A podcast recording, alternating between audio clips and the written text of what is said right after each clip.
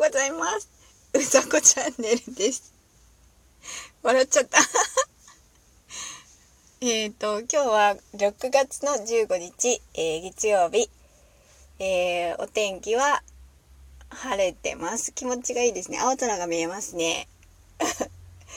日はね、この効果音が新しくなったのかな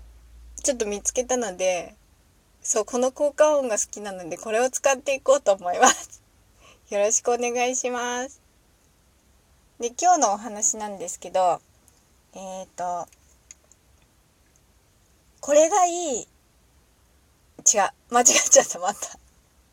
これでいいじゃなくて、これがいいっていうお話をしてみたいと思います。で、えっ、ー、と、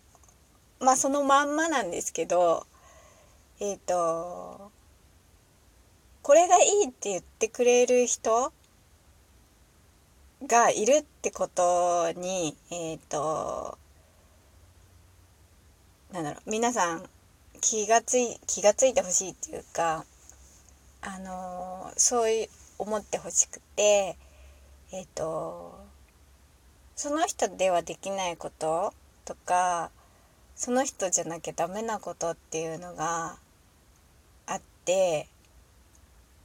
その人がやってるから好きとかっていうことがたくさんあるんですよ。そうあの例えばお話ししてみてすごい面白いなとかあのこういう思いやりを持ったところが好きだなとかっていうのをあの感じ取った時にやっぱりその人だからっていうのがあってうん、そういうところのそのなんだろう魅力っていうか そう。そういうところがえっ、ー、ととてもいいと思っていて頑張れ。私はそのイラストを描き始めた時にすごくなんだろう下手くそであのうまく書けなかったんですね。でもやっぱりうまく書けないって言ったらあのまあ続けてみてとか続けてみなよとかあのうまくなくていいんだよってやっぱり言われたことがあってあのまあうまくなるのも絶対必要なんですけどそのその人の例えば個性でいいその人が描ける絵その人が描く絵だったらいいっていうのをやっぱ聞いたんですよね。なのでその時にあそうかって思ってで私もそれでそうかって思えたのでやっぱりそういうふうに例えば自信ないなとかってあの思ってる人たちにはそういうふうに伝えていきたくてそう絶対その人だからっていうのもあるしうん。で自分が描いている自分がイラストを、うんと、と描いてい行ってあの